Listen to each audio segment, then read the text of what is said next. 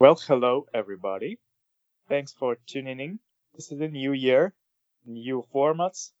We are native Russian speakers, but we decided to speak English. Well, I would like to introduce my good friend Anton Bogresh. Hi, Anton. Hi, Alice. So, Great to hear from you. yes, uh, good to hear from you.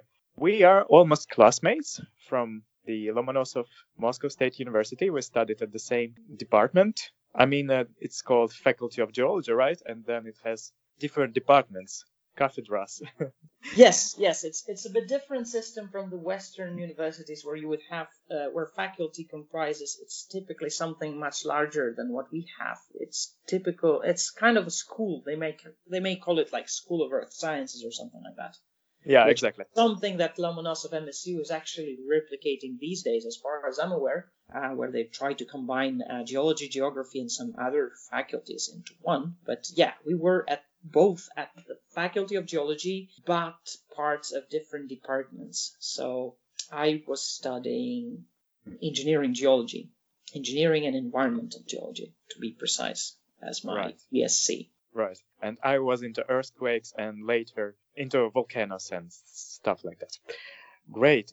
But nowadays we are pursuing different careers, at least for the moment. I'm working for industry and uh, Anton is a student. You better talk us through uh, yourself, Anton. Right. I did mention um, my uh, bachelor degree already in engineering and uh, environmental geology. I never really had to practice that. I went to You were in MS. Sochi for the um, Olympic Yeah, thing. yeah, you're right. It was um, a uh, an industry placement, so to speak. Yes, you're right. That was a couple of months of actually uh, doing engineering surveys prior to the Sochi Olympic Games in Russia in 2014, whereas the actual work that we did was in 2009. Yeah, even before these objects were built. Correct. My mm, master degree was uh, also at Lomonosov Moscow State University. It was a short-lived joint degree from petroleum geology department and uh, geophysics. So I typically tend to translate it as petroleum geology with main focus, so petroleum geoscience with main focus on on geophysics, and my uh, thesis was on uh, geophysical side of things, like reservoir characterization with uh, using inversion, seismic inversion. Then I went to work for PGS, Petroleum Geoservices. That's marine geophysical company from Norway operating globally. And back then they had their office in Moscow. And I started in uh, PGS Reservoir, which is uh, structural interpretation essentially. So I did a bit of that, and um, after a bit less than a year actually, PGS decided to close their uh, Moscow branch. But I was fortunate enough to keep my position, not fully full position, but um, I was allowed to finish my degree because the company was providing me with uh, materials, software and the data, and also the workstation. So I was lucky to finish my degree. And then there was a funny story actually. Um, I remember that uh, Global HR, PGS, sent me an email that um, they don't have any positions for me. There's no openings. Like, we're sorry. Thank you for your interest, and uh, we're sorry. You know, all that stuff. The reality was a bit different because um, I was contacting various people at PGS with regards to my uh, work after the graduation, and uh, I was lucky enough to get a position as a offshore processor. I didn't really want to work in the office back then, and I wanted to travel. And marine seismic to me was like, well, isn't that great start, right? You Mhm. get- You get to travel, it's fun, and you see how the data is actually acquired. You see, you you, you see how things start and all that uh, complicated and uh, I would even call convoluted seismic story, as anyone in, geophysics would know. Convolution is kind of big part of it. So I did travel a lot. So it was really good fun. I worked on like five continents. Um, initially, I planned it's going to be like two, three years, and honestly, virtually anyone coming into seismic thinks that I'm just going to do this for two, three years, and then then I'll, I'll get something else. So some people stay there for life. Um, I was, I guess, lucky enough to stay there only for um six and a half years or seven, seven years.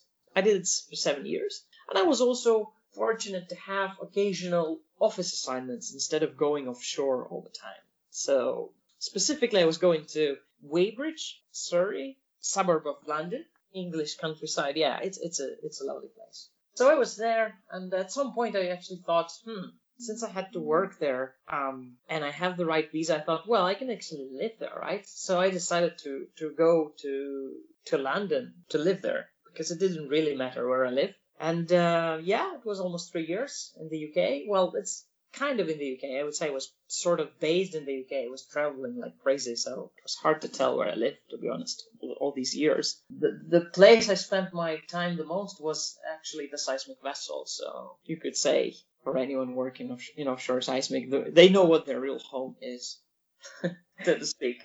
But uh, at the same time, I was thinking, okay, offshore is is good, but only for some time. There is um, a limited, how should I say, if you want to grow technically, it's not quite the place where you would grow technically as a geophysicist. So I thought, well, I need to think about my research project. I was still fascinated about research and I, have learned about geostatistics and uh, I was thinking about basically combining some geostatistics, geophysics, and geology for reservoir characterization uh, yeah, we're speaking about petroleum exploration, so I was in that domain. And I started uh, gathering various materials, started thinking about how do I actually do it. Um, I did consider doing it at, actually started doing it at Lomonosov, Moscow State University, but then I realized, well, I probably want to go for more international experience, more sort of global outreach, so to speak. So I started contacting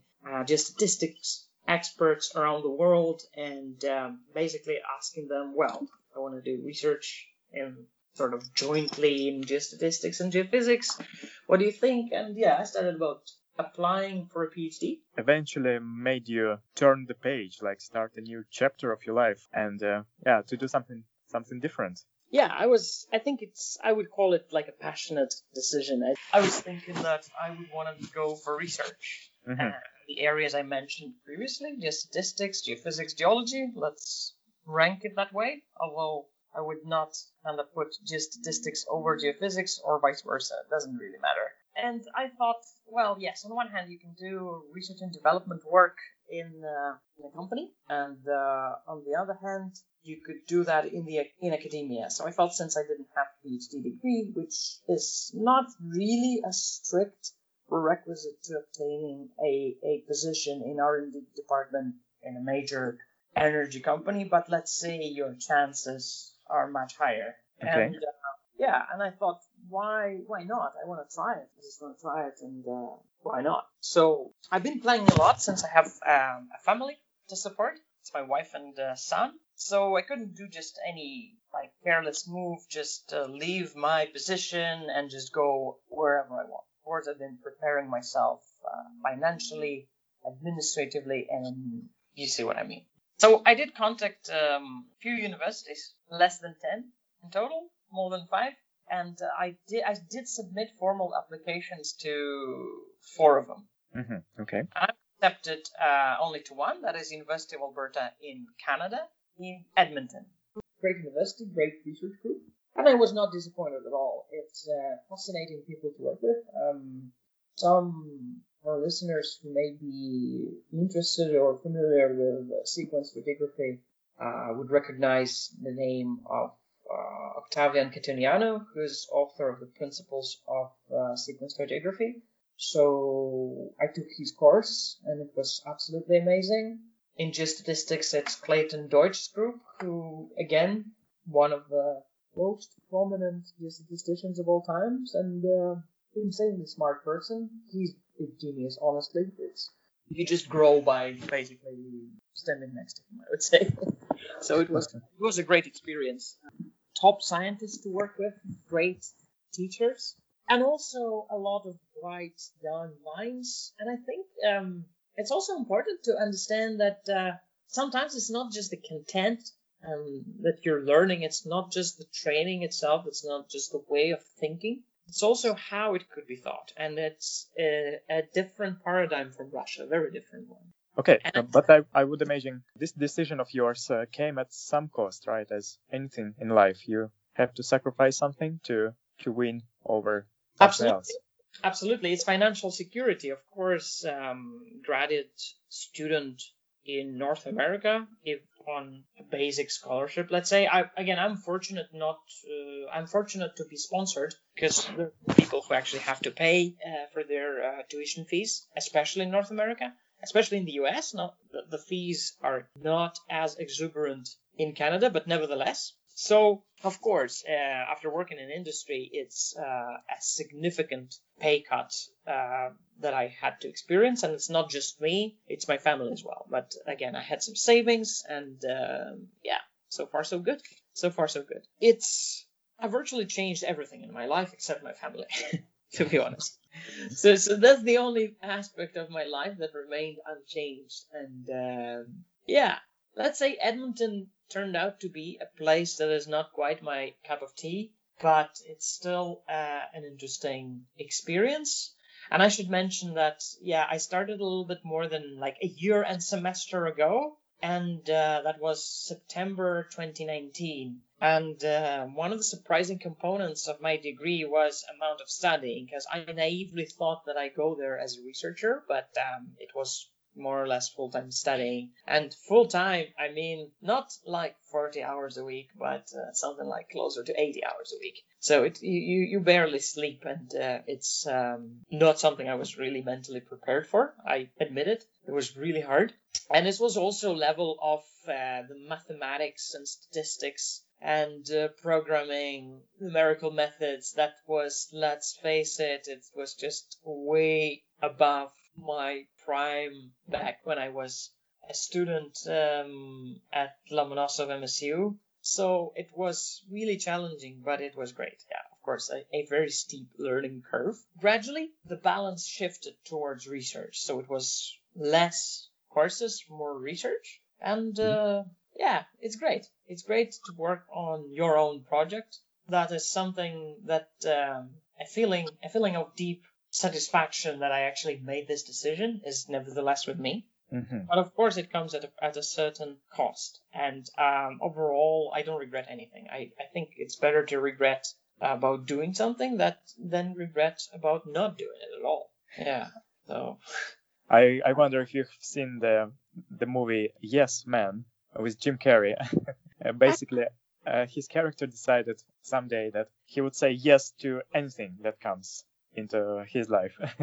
Any opportunity he would go. Yes, of course. It's quite a quite a nice one if you think about it from philosophical point of view. It's uh, yeah. yeah. I have I may have watched it, and it is indeed a very philosophical. how should I say? Yeah. There is a philosophy defining that attitude, right? Whether you're a yes man or you're a no man or uh, there's something in between. You consider your interests first, or you do the priorities. It's indeed uh, a philosophical position, uh, yeah. how to go about your life. So, after spending almost a year in Canada, we had an opportunity to go back to Russia with my family because we just realized, you know, everyone has to sit through this lockdown anyways. It was not a strict lockdown, I must say. It was, again, lucky not to experience any, any strict lockdown in Canada. Mm-hmm. But nevertheless, uh, we were not allowed to visit the university, so there was no reason to be in the country because you're not really allowed to go to the office. So we decided we would continue working remotely because, again, it's a bit easier with family, with your uh, support network back home. So yeah, it, since August 2020, we came back to Moscow and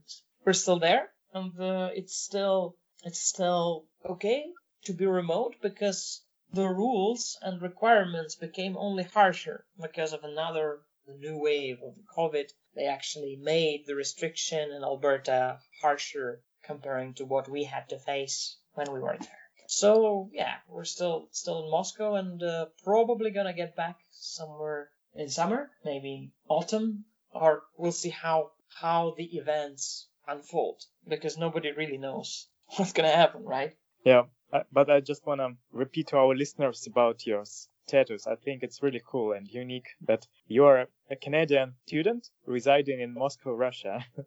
it's uh, quite unique and uh, just shows how how we have to be in, innovative in, in this new environment with COVID, and uh, that define defines new rules and yeah it's it's cool yeah i think it's another part of globalizing world right it's just how it works now and um, yeah there's more and more students who decide to stay at home or elsewhere not in the pricey locations where their universities are.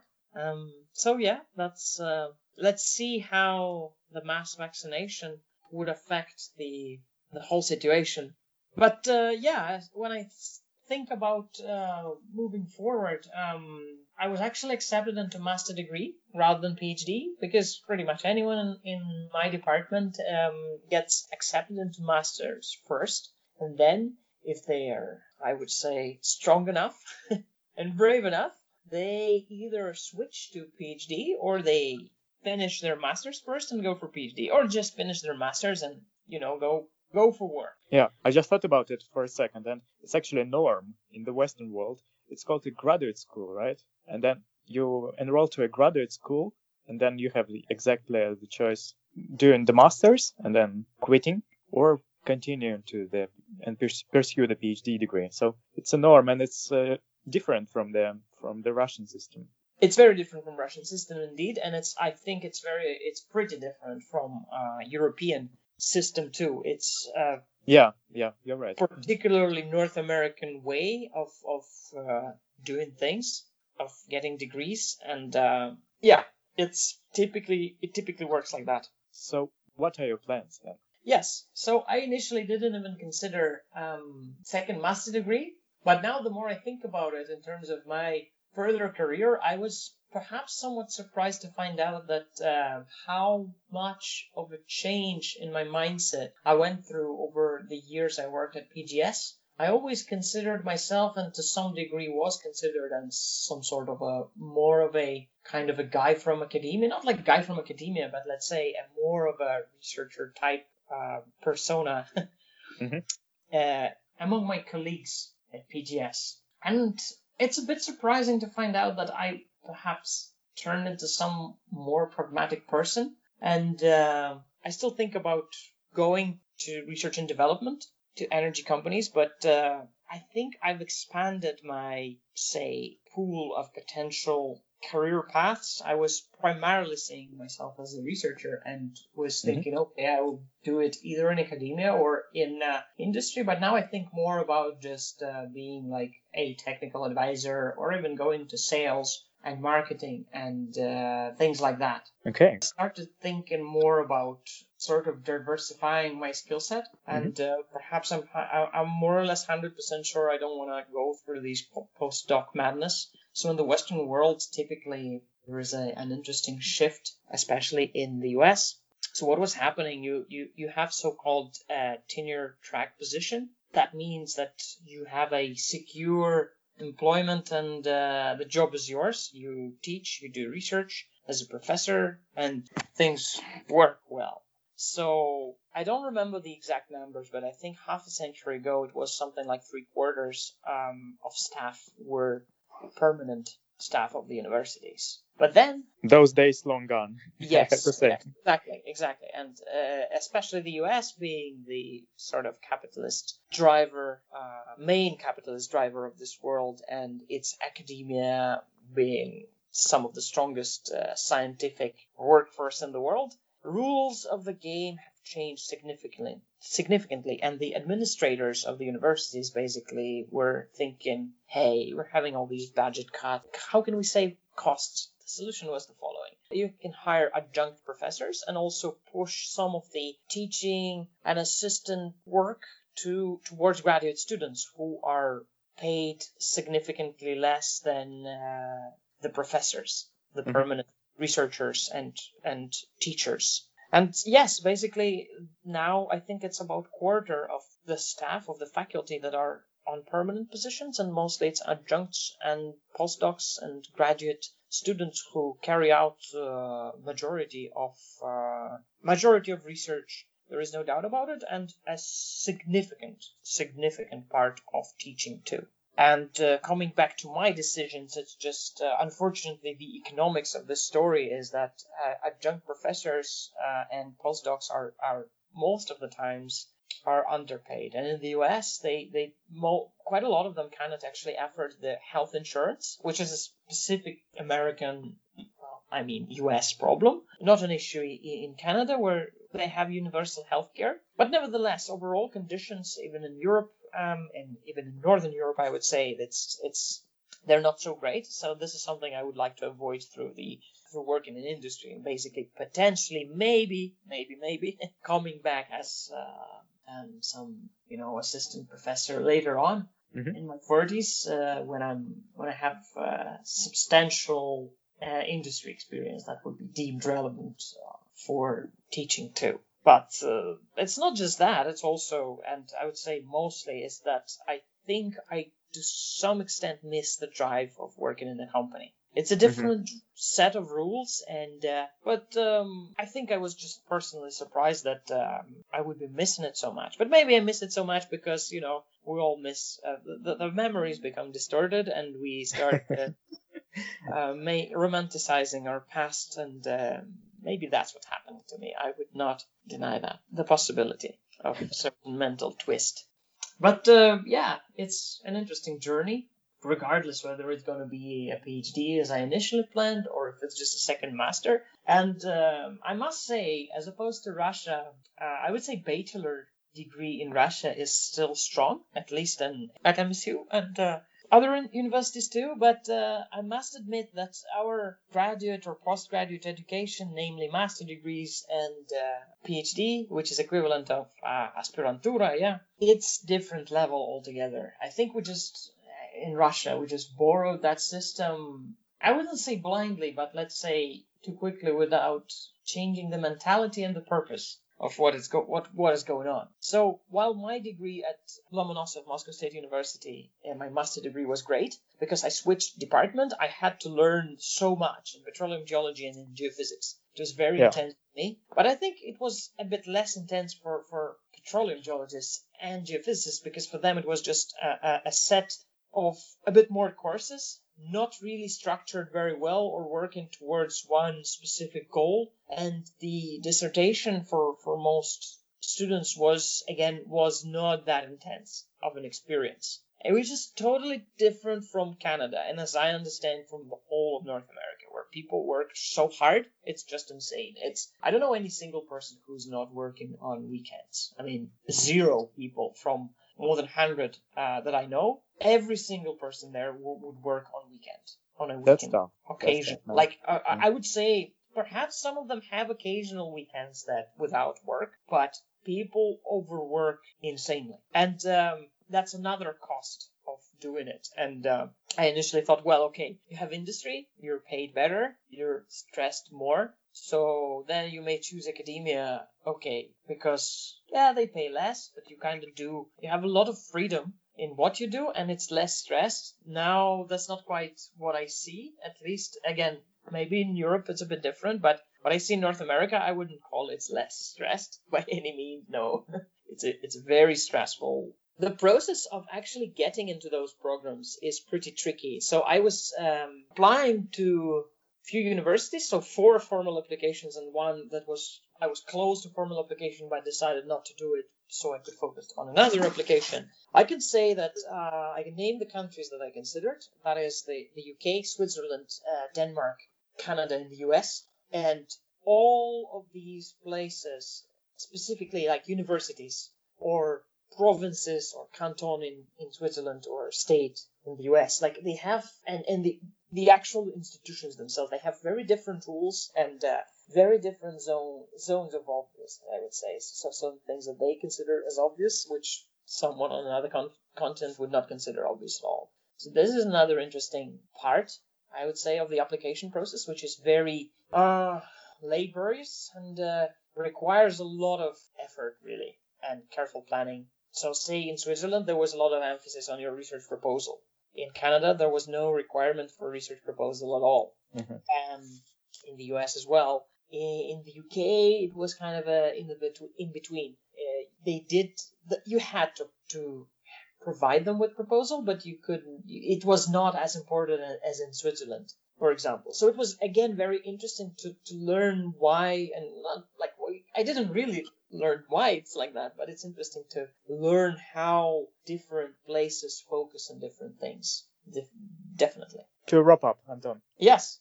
what would you recommend or say to our young listeners who are, let's say, like finishing their third or fourth year of the bachelor program? Then the whole world is open for them.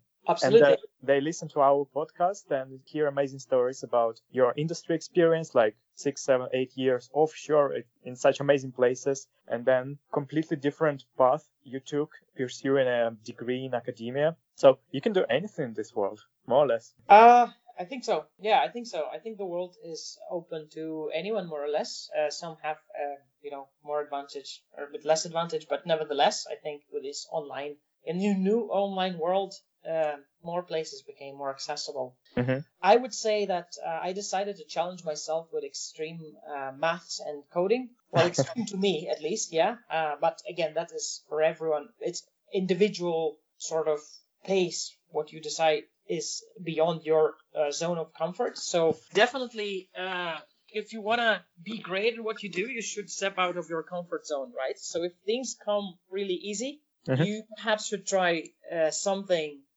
either an adjacent field or, or going deeper in the in the field you're already in. So it becomes really hard, but not too hard, so you could still at least function as a human being, right? So, like work-life balance is, is especially tricky with uh, while you sit at home, like most of us uh, have to stay at home. I would say coding. Coding is something that I see as a good skill set uh, for virtually anyone. Even if you want to be like, if you're super ambitious, become want to become um like an executive in some corporation or start your own business. I guess if you are to present at uh, do a lot of public speaking and you can back your claims with some data and you can also demonstrate that it's actually you yourself who prepared and gathered that data visualized and made some conclusions i Mhm. think that's not only impressive that's that actually it is useful because it's really it really becomes important to to do a lot of fact check because the amount of information is, is increasing right? So working with that is important and coding and coding is part of that story i think visualizing and looking at the right places right? And then processing all that crazy amount of information verifying or like validating or falsifying certain claims right? That's that's another important thing.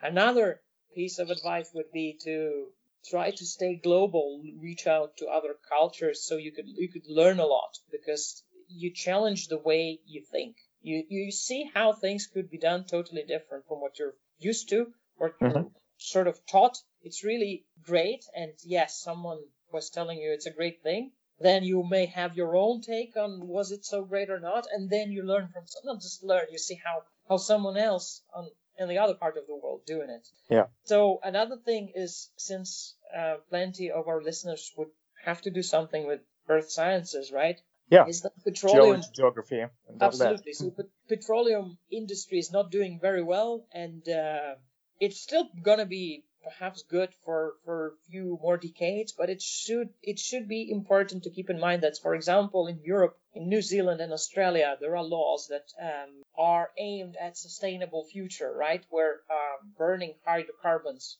and fossil fuels, it's not part of that future. So they their governments, so for example, Denmark decided to close all the petroleum uh, exploration and production by 2050, 50, if I recall. Um, something similar is happening in New Zealand, and the trend is pretty clear that industrialized Western nations are going towards um, net zero net carbon future. So perhaps petroleum industry, uh, which is these days major companies tend to call themselves energy companies, right? Because they Yeah. think about alternative uh, sources of energy. This is something to keep in mind that petroleum is not as lucrative as it was, you know, like even 10 years ago.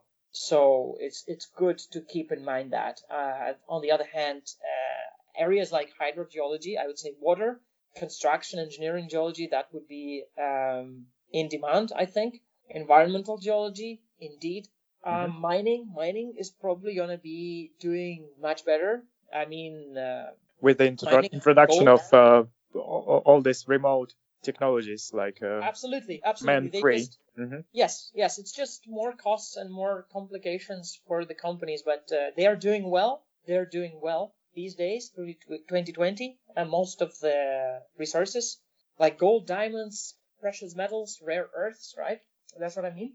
Um, there is no reason to think that uh, it's going to be significantly worse in, in, in decades to come. Although, again, similar environmental um, concerns, but again, mining would be perhaps doing not as bad, although it's all the mining combined is something like one third of the petroleum industry. But nevertheless, although I think like Russia and Middle East are still okay for petroleum industry career to pursue because we have cheap oil and Middle East is has even cheaper oil. So that is something to keep in mind. And also gas. It's an interesting part I think term in the whole equation that okay say um, let's say oil becomes obsolete or undesirable for environmental reasons I think we're we're gonna see a few more centuries of gas with us because it's clean to burn gas natural gas. So I think that um, is also important and I think that's that's how petroleum industry may survive I mean the fossil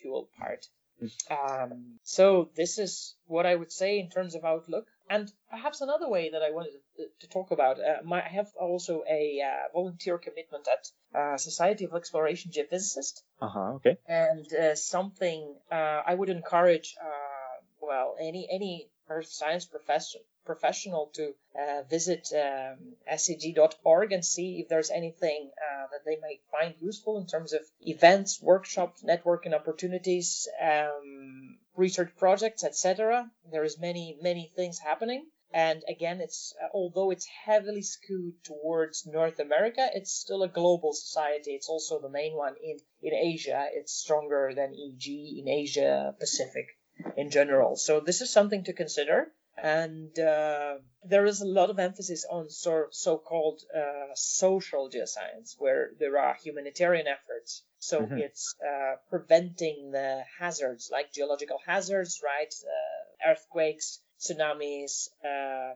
or for example, it's water exploration for impoverished areas, um, for example, in Africa, or not only impoverished, it could be well, very well developed areas like you know U.S., uh, Spain, or um, Australia, for example. But there is a lot of social aspect in in geoscience, and I think that is another trend that is going to be only stronger with plenty of governmental support and uh, NGO, no, I mean non non government non for profit organizations. So this is something I would also look for in terms of they they may have grants or they may have you know they they can cover costs in uh, participating in those projects and I think it's it's great as um, I think it's great on on every possible level you can think of. It's good for you as a geologist. It's great for you uh, as a professional in terms of connections, and it's also great as a human being, so you can help someone else in in dire need. So I think it's also some of the brilliant opportunities that uh, young students could uh, look for. Thanks very much for sharing your ideas. So we talked about the industry is going green, right? The industry is going smarter and becoming more responsible for the society. We talked about three, these aspects, I think. You mentioned those. What about pure research in earth science? You are actually the first geophysicist uh, in my show, so I would Oh, I, I really would love to hear. So, in terms of pure research, what do you see for geophysics in the new decade? Like, right. what, what is really cool in your area? Right. It's not the area I'm pursuing. So I'm heavily in numerical methods like computational geostatistics. I'm trying to blend, you know, geostatistics, geophysics, and geology. All these uh, bunch of people who don't uh, sometimes don't enjoy, uh, how should I say, invade each other bubbles. So this is where I challenge myself too. I would say that what I've heard from and what I read from some of the articles um, recently is geochemistry he integrated with geophysics. So ah, entirely, so I have no standing in. I never did real geochemistry. I mean, I had a couple of courses. That's about it back in Moscow. But as from what I've heard, that's one thing. Another thing in geophysics, since geophysics was always math heavy, so plenty of these buzzwords like artificial intelligence, neural networks, etc., plenty of solutions that were not previously computationally feasible become computationally feasible. So plenty of, of work there. Right. And then if we think about global geodynamics, again, not my area of expertise. However, as far as I understand, there's many, many questions in terms of rheology and uh, overall mechanics of the plates or tectonophysics that there are kind of enigmatic, right? Mm-hmm. So I think that is another direction that is uh, really has you know pretty bright future. It has bright past, present, and I don't think it's going to be dimmer in decades to come. Um, that would be the main, I would say. Thank and, you. Yeah, smart, sort of this smart digitalized world, right? That's also contribution to smart cities. So I've seen some workshops on smart cities where where uh, various uh, urban experts and urbanism draw upon uh, geophysical expertise, in fact, to measure certain things, or or it could be hydrogeology again, uh, tracking pollutants, contaminants, and things like that, it becomes easier to collect that data. And uh, there's a lot of developments in that area, I would say, environmental. Great. I, am just concerned that the geology, is, um, geology as a discipline, as a profession, might be a bit out of fashion these days. But uh, I don't know. You talked us through such uh, amazing applications and uh, areas for research. I think uh, the young students should not be disappointed that they have chosen that discipline for for studying to study. So what what do you say? Shall we encourage to to, to stay at least in earth science? Yes, overall, yes. I think earth science is a unique set of uh, expertise. And uh, another thing that I was thinking is, is partly philosophical is that it's a totally different uh, take on time. Yeah. So there are yeah. climate challenges, and I was recently going through some articles, um, you know, on climate change tracking the temperature and i see at best you know they they show a couple of centuries and they see you can see a clear trend the temperature is rising right but as geologists you know 200 years. Like come on. You're looking to millions and tens of millions of years right? This is the trend. This is the scale we work in and apparently quite a lot of specialists really good scientists don't seem to grasp that. And it's not easy one right? We're trained for a few years just to become acquainted and work in those tremendous by human standards right? Tremendous lengths of time intervals. And i yeah. think that is fascinating and that is a mindset that is changing and is forcing us to think things through in really really wide perspective from time. So i think that is very useful quality of any geologist is to see historical perspective, which would yeah. be useful, you know, in politics and finance. Again, I'm not really, I don't want to go to some more of a pragmatic applications now, but I think while being fascinating on its own, I think it's also useful in other areas. And uh, again, um, I think uh, basic research is not doing well. It's not doing as, as great as it was perhaps in, in the middle of 20th century, but it's still funded. There is plenty of agencies and uh, more or less any developed industrialized nation and also emerging powers like say India and China, they, they do um, they do spend plenty of resources on basic research, which is pure, which you know is not really asking for any specific result. Yeah, it's just yeah, research. Yeah, fundamental science. Mm-hmm. Fundamental science, yes, basic research. So I think that is still doing reasonably well. So if you're not, you you are up for uh, pure research in geology, there is still plenty of room. Again, there's plenty of technological advancements in terms of what you can measure, what, uh, like in terms of chemical composition, right? In terms of, it, it, this is where I go into, it's like, say, crystallography, right? There are more like tools and mineralogy to, to, to investigate. Yeah. So um, I'm working for, for a company that produces those tools that help perfect. scientists so, to deliver to acquire new data on okay, new level. So Mm-hmm. So, right. what do you think? Would you sort of uh, kind of falsify or validate the claim that it's that the technology, the equipment we work with, uh, opens some some new possibilities? Of course, of course, that's I can good. just I can just yeah validate. Okay, that's good. Yes, so. that's one thing, right? But then if you if you are more into global like geodynamic scale or the tectonic, that that's still it's still so much to, to think about there, right? You would perhaps need to use some, uh, perhaps remote sensing or some geophysics to study that, but combine it with other methods. And again, geochemistry and geophysics. And it seems like there is very few sort of pure disciplines left, right? Unless either you become a specialist on something totally new in that new area, or you have to work across so many disciplines to get something done these days, right? It's just uh, the research. Challenging for, for Oh. the young generation for the I Yeah. Good. All right. All right. Thank you so much, Anton, for talking to me today and uh, sharing your experience and ideas. It was very fun. Thanks. Yeah, I enjoyed it. Thank you, Les, for, for giving me this opportunity and um, for the very interesting conversation. I really enjoyed it. Me too. Good luck on your journey. Bye. Thank you very much. Yeah, bye.